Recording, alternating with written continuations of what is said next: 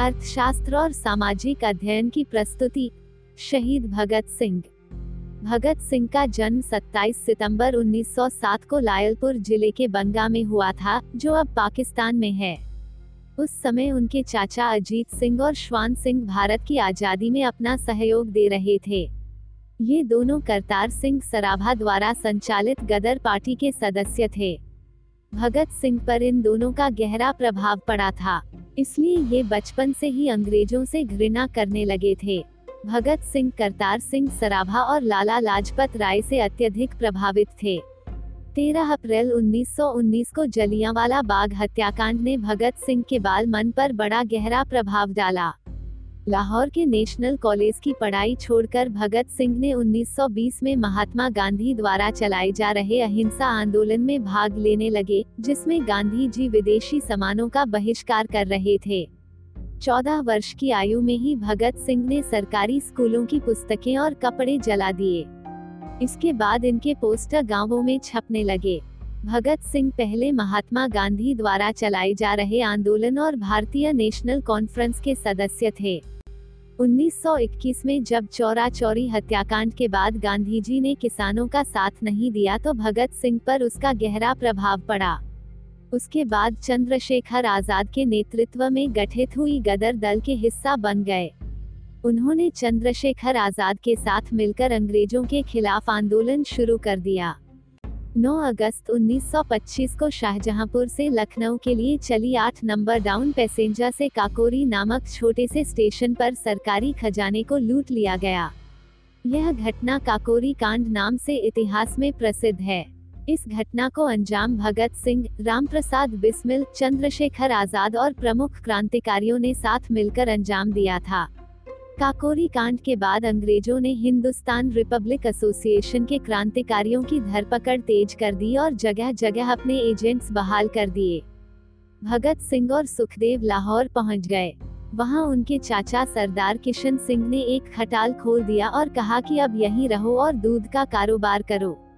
वे भगत सिंह की शादी कराना चाहते थे और एक बार लड़की वालों को भी लेकर पहुँचे थे। भगत सिंह कागज़, पेंसिल ले दूध का हिसाब करते, पर कभी हिसाब सही मिलता नहीं।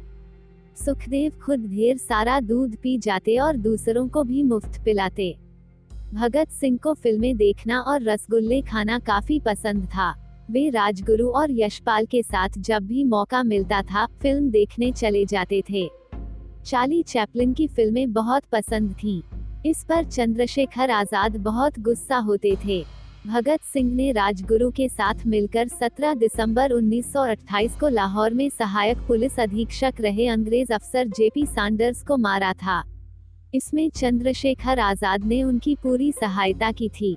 क्रांतिकारी साथी बटुकेश्वर दत्त के साथ मिलकर भगत सिंह ने अलीपुर रोड, दिल्ली स्थित ब्रिटिश भारत की तत्कालीन सेंट्रल असेंबली के सभागार में 8 अप्रैल उन्नीस सौ उनतीस को अंग्रेज़ सरकार को जगाने के लिए बम और पर्चे फेंके थे।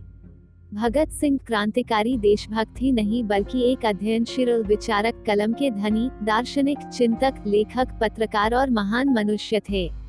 उन्होंने 23 वर्ष की छो आयु में फ्रांस, आयरलैंड और रूस की क्रांति का विशद अध्ययन किया था। हिंदी, उर्दू, अंग्रेज़ी, संस्कृत, पंजाबी, बंगला और आयरिश भाषा के मर्मज्ञ चिंतक और विचारक भगत सिंह भारत में समाजवाद के पहले व्याख्याता थे। भगत सिंह अच्छे वक्ता, पाठक और लेखक भी थे।